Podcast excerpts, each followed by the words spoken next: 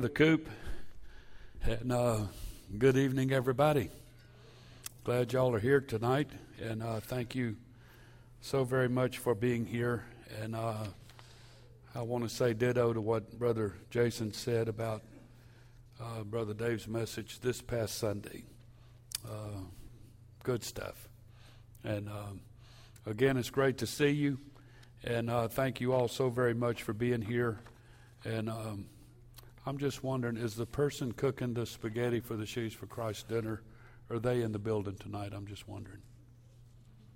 No? Sister Wheeler? Okay. I didn't want to assume, didn't want to call any names, so uh, I kind of had a suspicion that might it might be that person. So you'll for sure not want to miss the spaghetti dinner. And um, as Brother Jason just mentioned, this coronavirus thing, we need to start praying against that.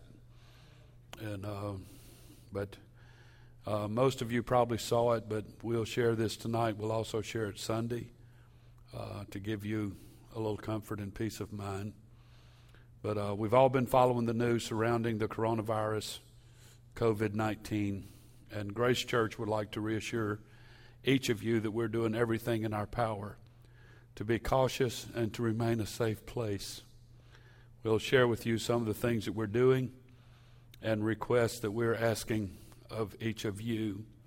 Uh, we will let you know that our entire campus, both buildings, is cleaned and disinfected every week. All nursery surfaces and toys are disinfected every week. Soap is in every restroom. We ask that you wash your hands for at least 20 seconds using your drying towel to open the restroom door before depositing it in the trash. We have hand sanitizer in the lobby and in all of our classrooms. And um, uh, some of you may be aware, but uh, trying to find hand sanitizer right now is virtually impossible. So we'll use what we have until it's gone, and we just ask you to wash your hands with soap until that's gone, and then bring your own after that. we can't get it anywhere else. So um, this is going to be the hard part. As we greet you, we will refrain from shaking hands or hugging you. We'll give you just a friendly wave and a smile. But just because we're not shaking your hand doesn't mean we love you less. It's just trying to be safe. We ask that if you cough or sneeze, that you cough or sneeze into your elbow or disposable tissue. And if you're ill, if you're ill, please stay home and not share it with everybody else. And uh, you're welcome to connect with us via live stream from home. So we're praying God's protection over each of you during this very trying time. And I do lean heavily on 2 Timothy 1 7 that says, God has not given us a spirit of fear, but of power and of love and of a sound mind. And, um, and if we, somebody suggested that maybe all of our people 60 and up just need to just start staying home just to be safe. Well, what am I going to do? Uh, I'm, I'm 62, and um, I'll risk it. I'll risk it. We're going to be here at Grace Church, but we'll hold service as absolutely as long as we can, and um, we're going to be as safe as we can, but we're going to hold service. And I'm not going to get into all the politics of all this. But um, I do believe personally a little bit of this is over the top, but we want to be rather safe than sorry. Err on the side of caution. So if you'd help us with all of this, we'd appreciate it. If you see things around the building or know things around the building that needs our attention, please let us know. And we'll do our best to correct it. I did tell somebody if we need to suspend having service in the future, um, I'll come up here on Sunday morning and we'll preach. I'll preach to chairs, but uh, we're going to have church one way or another, and uh, if God will help us. So thank you for your understanding, and certainly thank you for your cooperation. I want to launch a series tonight. I, I really enjoy teaching series because most of you uh, are here every Wednesday night, especially the group that's here tonight. You're here, most of you are here most of the time. So it's nice to be able to do a series and have the same group here uh, every night, uh, every Wednesday night. And um, but I want to I want to make a few comments about this before I get to it. First of all, I'm going to ask you for your latitude and patience with this series that we're going to be starting tonight. Uh, I introduced this material when our church was in Baker. Um, it's probably been 10, 15, probably about 15 years ago.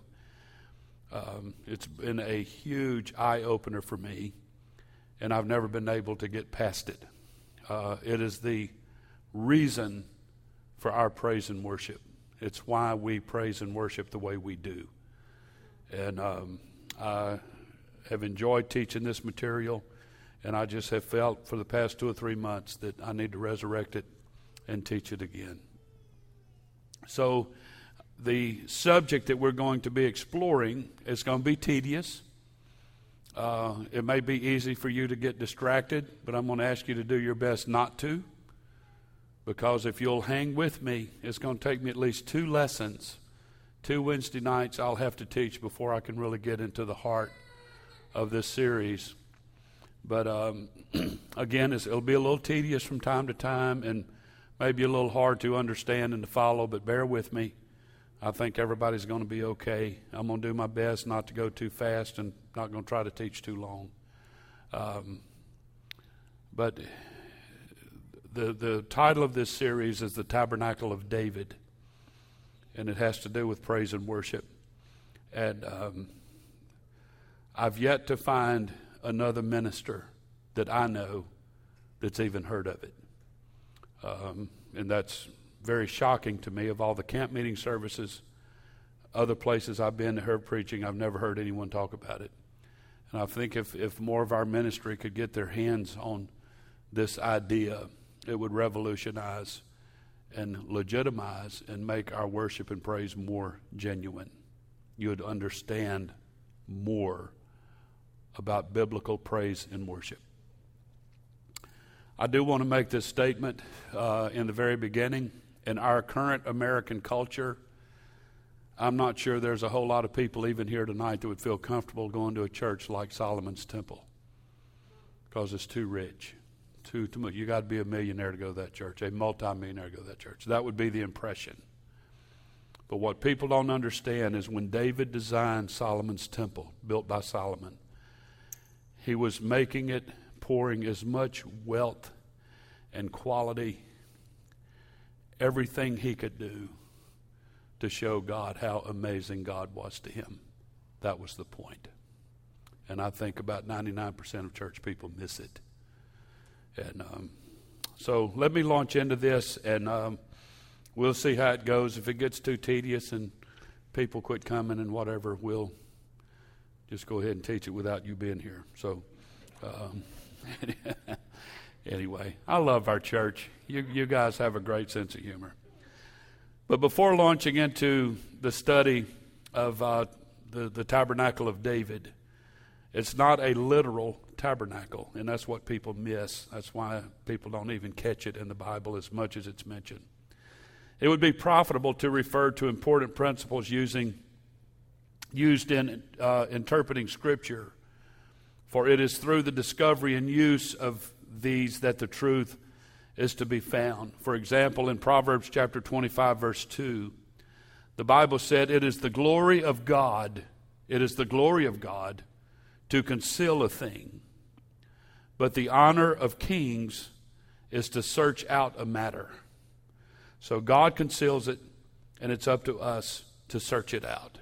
And that's where revelation comes in to be. It should be remembered, it should be remembered that the early church, the book of Acts church, had no New Testament. They didn't have the King James Version. They wrote the New Testament. And hopefully we all understand that. Their New Testament, their New Testament was to be found in the Old Testament.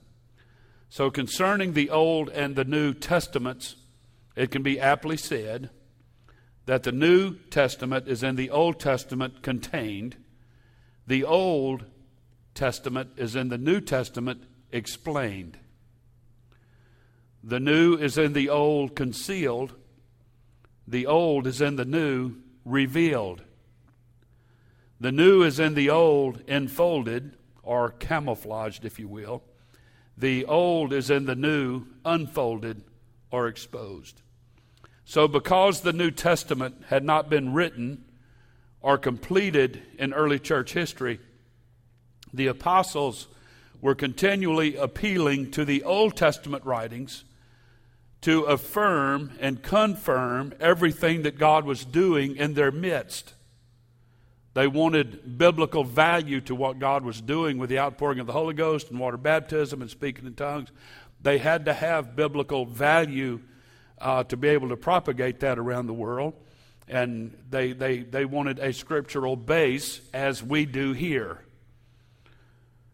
So I want you to notice in Luke 24, verse 44 Jesus opened a understanding uh, for some of his disciples, and he gave them a threefold division of the Old Testament.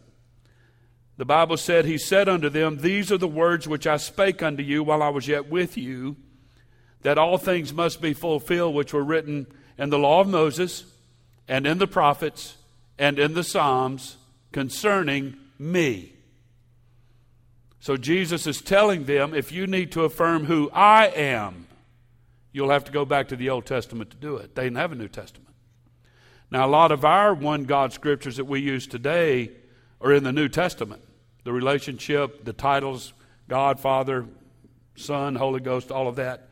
They didn't have that in the early church. They had to use the Old Testament. So Jesus gave a a threefold division of the Old Testament the law of Moses, the prophets, and the Psalms, and that all of those books were written concerning him. So, in this passage in Luke, we find the two disciples on the road to Emmaus. They were very saddened because of the sufferings and death of Jesus. Various reports had come to their ears that he had risen and had appeared to certain of the women and even the disciples. And so, as they discussed walking down the Emmaus Road, by the way, the word Emmaus means a warm bath. I preached a sermon on that years ago. they were headed to just something lukewarm and easy and what have you. But as they discussed the tragic events of the last several days, Jesus himself drew near and walked with them and they did not recognize him. And there's a reason for that. He sealed himself to them, he concealed himself to them. Uh, Jesus asked them what sad things they were discussing, and upon being told, he began to kind of fuss at them for their slowness, slowness of spiritual perception. And he continued to walk with them and then began to expound unto them the Old Testament scriptures. So, beginning at Moses, beginning with the law of Moses, and continuing on through the prophets, he expounded, he explained, and he interpreted the scriptures to them, teaching them those things concerning himself. He showed them that in the volume of the book, it was indeed written of him in Hebrews 10 5 through 9. He had come to do the Father's will and to fulfill in himself the Old Testament scripture. So you'll note again the threefold opening that the risen Jesus gave to these two disciples in Luke 24. Listen carefully. He opened their eyes in verse 31 that they could see the scripture. Then he opened the scriptures to them in verse 32. And then in verse 45, he opened their understanding so there was a three step process and them understanding the huge value and legitimacy of the Old Testament scripture being fulfilled in Him. So He opened their eyes, He opened the scriptures, and He opened their understanding. The word opened here means to open up completely and is used literally and metaphorically in Scripture. So in verse 44, we have Christ on threefold division of the Old Testament the law, the Psalms, and the prophets. The law, the Psalms, and the prophets were as a sealed book to these two disciples until Jesus, just risen from the dead, unlocks and breaks the seals of those verses to those two disciples. He must open the spiritual eye. Jesus must do that. He must reveal Scripture. He must open the closed understanding. Unless he does, truth in the Old or New Testament will never break through, will never break forth in the heart of someone. But the opening of the eyes speaks of the release from religious blindness and spiritual darkness. And I want you to notice both of those terms. When Jesus opened the eyes of someone pertaining to Scripture, it releases them from religious blindness, things they've been taught all their life. There's people here tonight that's experienced that. They're like, wow. I've taught Bible studies. They're like, wow. Uh, the man I referenced in Youngstown, the, the janitor that was dancing with his vacuum cleaner, got a revelation of one God. He told me later, he said, I am so angry with the pastor that I grew up under that he never taught me this. So it released him from a religious blindness for religious people, but it also opens the eyes of lost people concerning spiritual darkness. The opening of the scripture signified the unlocking of the truth that is contained in it, which the natural or carnal man can never see. There's a difference between, listen to Pastor, there's a difference between being taught the Scripture and having God reveal it to you. The opening of the understanding speaks of that light and illumination that comes to the heart in connection with the opening of spiritual eyes and a revelation of truth. I had the Bible study with Paul Thompson that I uh, re- uh, referenced here several Sundays ago, where he slapped his knee and just said, I see it, I see it, I see it. And I asked him, What do you see? He said, There's one God, there's one God, there's one God. The Holy Ghost does that. And it's beautiful and amazing when it happens. And everybody said, Amen. Are y'all on board? You following me? You're wondering where all this is going. It's going to take me a while to get there, but we'll get there. Paul reasoned with the Jews out of the scriptures and showed to them how that Jesus of Nazareth was the prophetical and historical fulfillment of them in Acts 17. The correspondences between these two are evident. It is the Lamb of God, Jesus Christ, who can only take the seven sealed book. We call it the book of Revelation, the Greek Biblion, and open the seals thereof, giving understanding not only to John, but to also the churches, the Bible said in Revelation 5. The Apostle Paul, in contrasting and comparing the glories of the Old Covenant or the Old Testament with the New Covenant in 2 Corinthians 3, explained the blindness that settled upon the heart of the Jews as a whole in regards to Jesus. Their Old Testament scriptures had foretold the coming of the Messiah, how he would suffer, and the glory which was to follow. Yet blind unbelief settled upon that nation.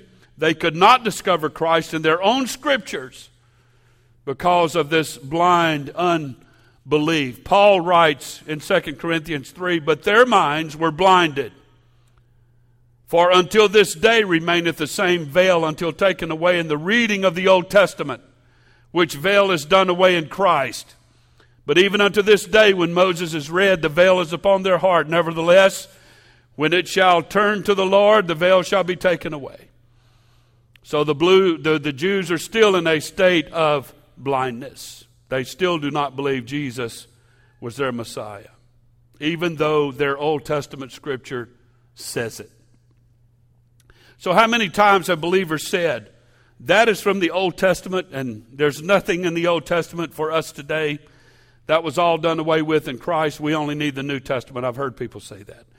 The Old Testament is looked upon as a historical book only. The writings of the prophets are related to natural, natural Israel, and so the church is robbed of much truth that belongs to it with this type of reasoning.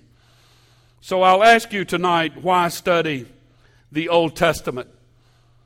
Because much of this study of the tabernacle of David causes us to go to that which is shadowed forth in the Old Testament. It is necessary to understand why we need to, underst- we need to study these writings. The following are a number of reasons why the believer may use the Old Testament scripture in searching out that which pertains to this subject. The tabernacle of David is part of the scripture that was given by inspiration of God and is profitable for doctrine, reproof, correction, instruction, and righteousness. Christ himself expounded the things in the Old Testament scriptures concerning, concerning himself and the law, the Psalms, and the prophets, as we just said. The things that were written aforetime in the Old Testament were written for our learning, that we, through patience and comfort of the scriptures, might have hope, according to Romans 15, verse 4. Jesus himself came to fulfill the law and the prophets in Matthew 5, 17 and 18.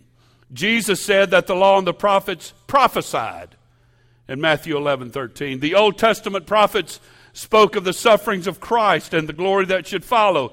It was revealed to them that their utterances did not just concern their own generation, but others to follow. The things that happened in the Old Testament, in Old Testament history in Israel, were for types and, and samples, the Bible said, as examples and instance, and these things that are written for our admonition upon whom the end of the ages are come. The writer to the Hebrews said in the volume of the book, It is written of me, that is of Christ, in Hebrews 10 7, Psalm 46 and 8. The scripture speaks of the first and, and, and afterwards that which is, uh, excuse me, the scripture speaks of first the natural and afterwards that which is spiritual in 1 Corinthians 15. And this is a principle which may be applied in this study. The tabernacle of Moses was given as a shadow, a type, a pattern of the eternal, the spiritual, and heavenly realities. It's a great Bible study to study. That is the tabernacle of Moses. It's also applicable to the tabernacle of David, which we'll get to in a couple of Wednesday nights. The tabernacle of David sets forth divine knowledge and truth in a material tent and external form. We go back and look at the external form to discover the knowledge and the truth is hidden in it. The external forms of the old covenant may pass away, but the knowledge and the truth in it, and it is retained by the New Testament, and it remains in the New Testament. So the, the Bible is very clear that we don't throw away the Old Testament. We, we just don't pitch it out and say it's not applicable. It is applicable. Again, I'll remind you, it was the Bible of the New Testament church. It's the only Bible they had. And they built our wonderful one God apostolic doctrine that we hold so dear today. They only had Old Testament scripture to qualify it. That's why the Old Testament is so important. So let's talk for a few moments about the Old Testament as it worked in the book of Acts church. The book of Acts is, uh, as also the whole of the New Testament, reveals what an opening or revelation the apostles did receive concerning Christ and his church, foreshadowed and prophesied of in the Old Testament. Many believers see Christ in the Old Testament, but fail to see the church in the Old Testament. That these two cannot be separated. Christ is the head of the church, and the church is his body, and they're one and they're not separate. God foretold not only the things concerning Christ, but also the things which concern his body, the church. So the apostles continually appealed to the law, the Psalms, and the prophets for all that Jesus, through the Holy Spirit, was doing in the midst of them. If you read the Gospels, Jesus quoted the Old Testament often. And as my memory serves me correctly, he quoted the book of Jeremiah more than any other book.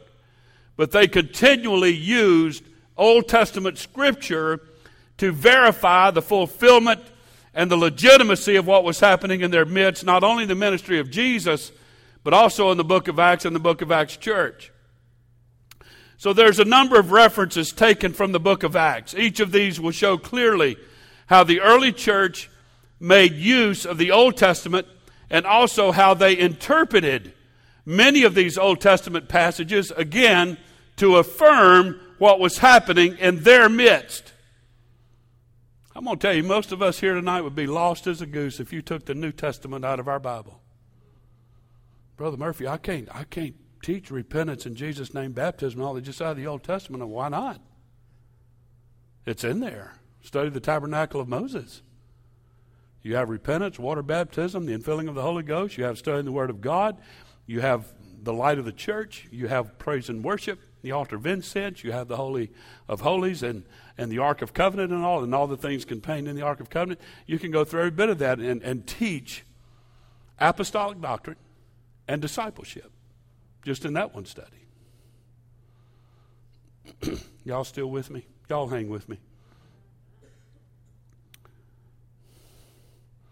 So I'm going to give you some references taken from the book of Acts, and, and, and it shows how the early church made use of the Old Testament and how they interpreted Scripture. So a close consideration of these passages will show that the New Testament writers, listen, the New Testament writer became the infallible interpreter of the Old Testament prophet. Think about that. They did not correct the Old Testament, they didn't change the Old Testament. They became the infallible interpreters of what the Old Testament was saying. They give us safe guidelines to follow as we interpret Old Testament scripture in light in the light of, of Christ and his church. These passages are briefly listed with the emphasis being on these persons who wrote the law, the Psalms, and the prophets. Remember, Jesus opened their understanding. So they understood the benefit and the value and the weight and the merit of the Old Testament. And that's why they used it so handily and so amazingly throughout the book of Acts. So notice in Acts chapter 1, verses 18 through 20, from the Psalms, the Bible said, David spoke by the Spirit concerning Judas Iscariot and what he did. So, right off the bat in Acts chapter 1, the apostles are quoting from the book of Psalms saying, Hey, David prophesied that this was going to happen with Judas. In Acts chapter 2, who did Peter quote? Nobody knows. In the last days, saith God, I will pour out my spirit. Who said that? Who? He quoted Joel. We hoop and holler over that scripture quite often. Praise God, Pastor, preach it. Well, preach it. This was their New Testament text for Simon Peter. Old Testament, a minor prophet. But Jesus opened their understanding, and Peter understood the application of Joel chapter 2 to what was happening in Acts chapter 2, and he quoted it and said, If you have any question about what's going on, what happened to us in the upper room, and what about to happen to you, go back and read the old prophet before Jesus was born in Joel chapter 2. This is that which was spoken of by the prophet Joel, he said. Quoting the Old Testament.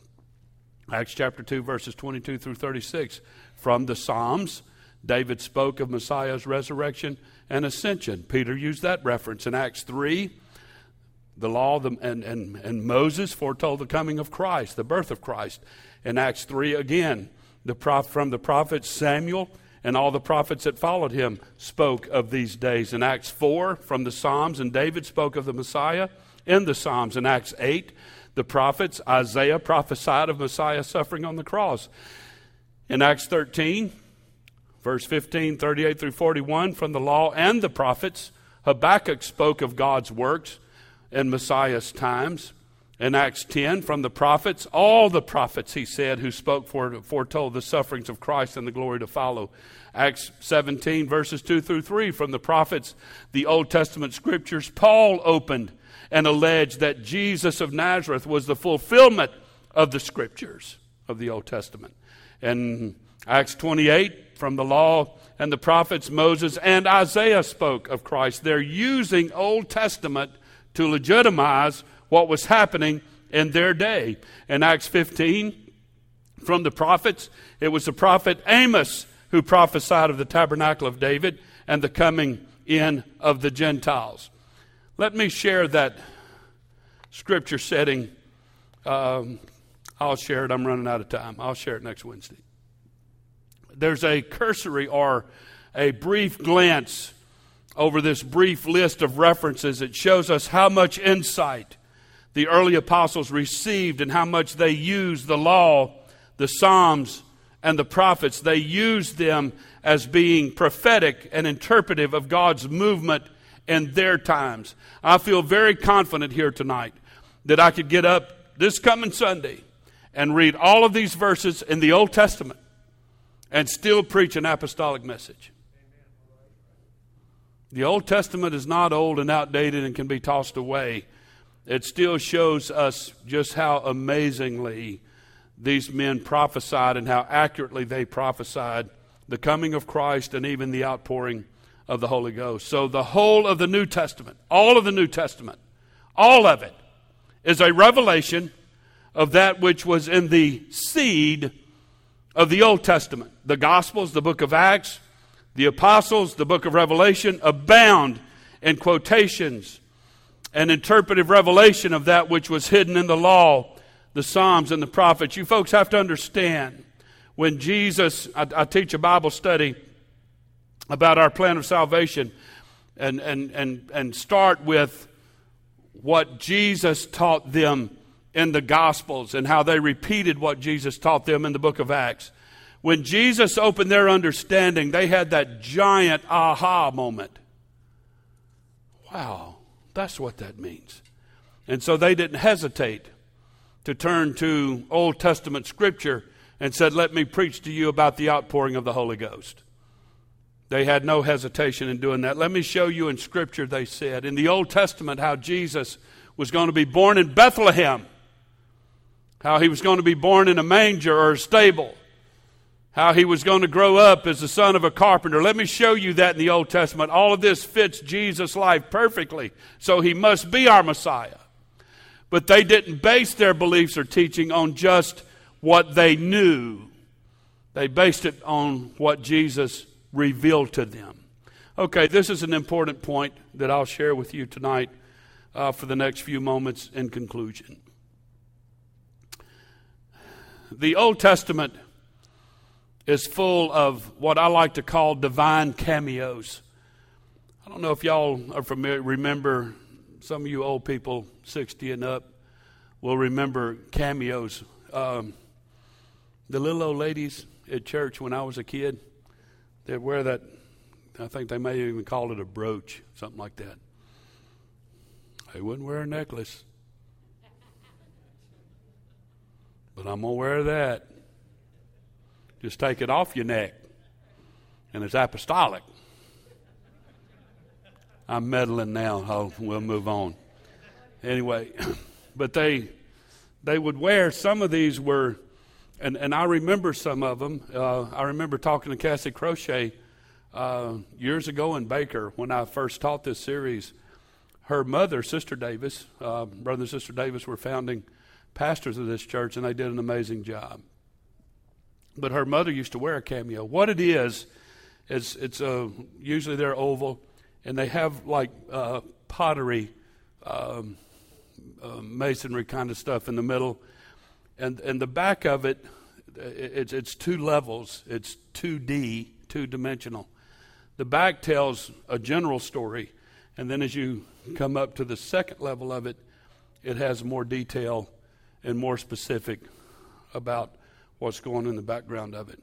And so, to some of these ladies, I think some of them weren't didn't even know what it was or what it meant. But if you did, it was it was kind of an honor and a privilege. It, it meant something. It was valuable to them. The Old Testament is much the same way. There's, there's cameos. There's a story that you read in the Old Testament. But then as you begin to read between the lines, you understand it's not just an Old Testament story, but it has a lot of fulfillment in the New Testament.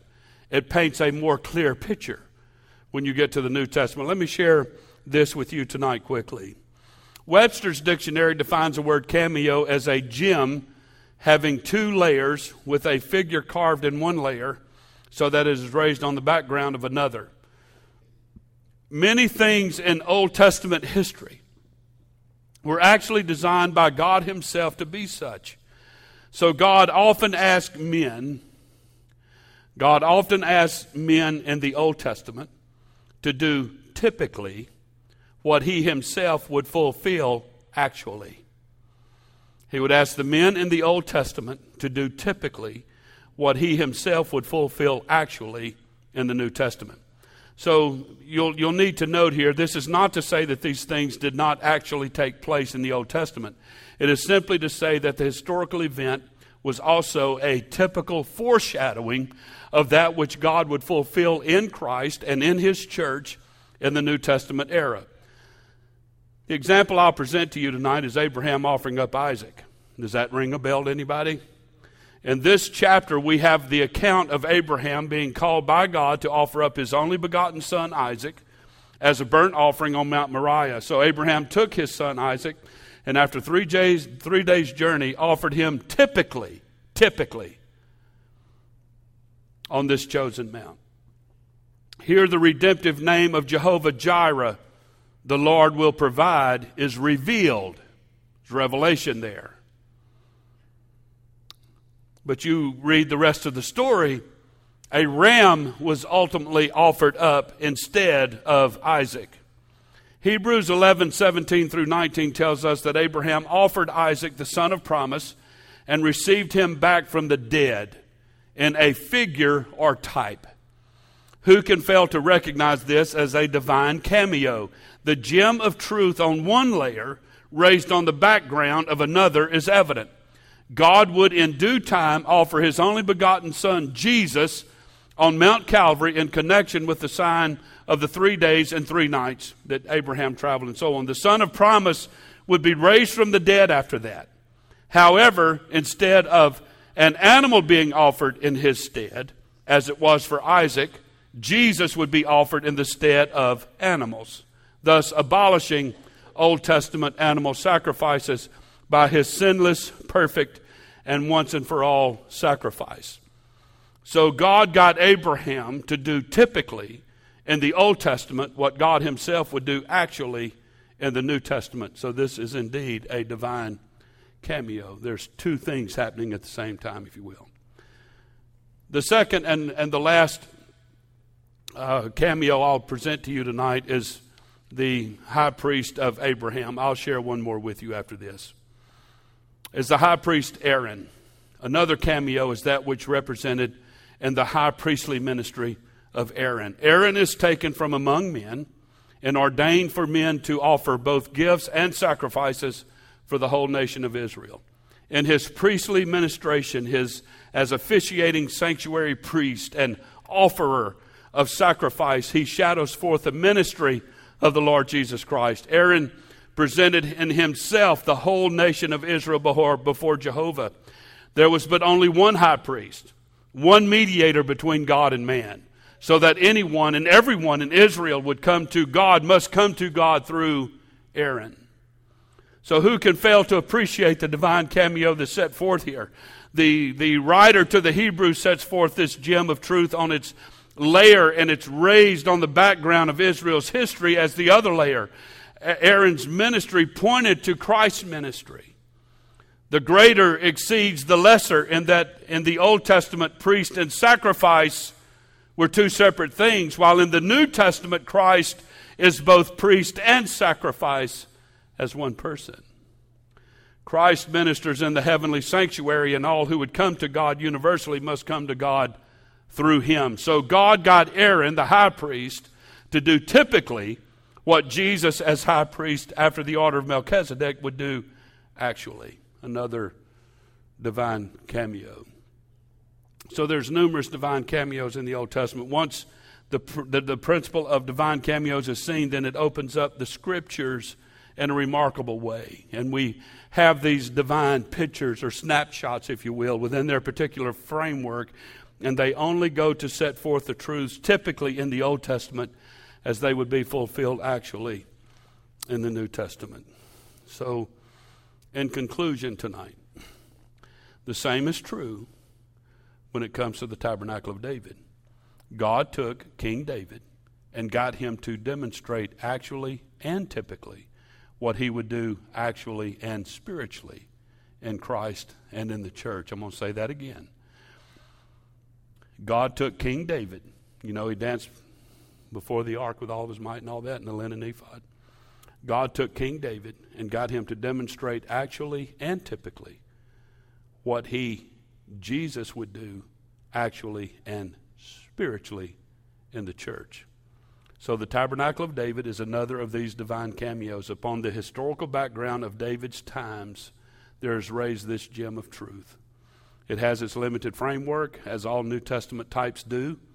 But within this framework, God sets forth much spiritual truth which is carried over into the New Testament church through the cross of our Lord Jesus Christ. So upon, it's upon these foundation principles and interpretation of Scripture that we'll proceed to the exposition and discussion of David's, David's tabernacle. And I'm going to leave y'all seriously hanging here tonight because this is where I'm stopping. So if you want to hear the rest of it, guess what? You'll have to be back here next Wednesday night. It's only going to get better. Y'all with me tonight? Was it was it okay? Uh, uh, I'm I'm excited about this. I want all of Grace Church to hear it, and hopefully, folks that are not here tonight will go get on live stream or Facebook Live, whatever a podcast, I should say, and listen to it. And uh, but I want to show you guys ultimately that when we come to church on Sunday morning and the music cranks up and the drums start pounding and the bass guitar starts thumping and the singer starts singing, it's all it's all of it is to an audience of one. And if we could understand that, it would change our environment so much more. And there may be some things that we will do in the future that uh, is going to help accentuate that as well. So, God bless you tonight. Thank you for your time, your attendance, and your patience. Uh, uh, thank you for being attentive. Uh, I appreciate it very, very much. If you didn't catch all of this, it'll be on our podcast here in a day or two. Go back and watch it again or listen to it again while you're at work. Try to get your head around uh, the beauty of this study, and you'll appreciate our next Wednesday night study even more if you do. So, God bless you tonight. In the wonderful name of Jesus, thank you all for being here. God bless you. Steve Elzenrath's ready to go. And uh, so, y'all go. We don't want to make the man wait. So, God bless you. We'll see y'all Sunday. you did it.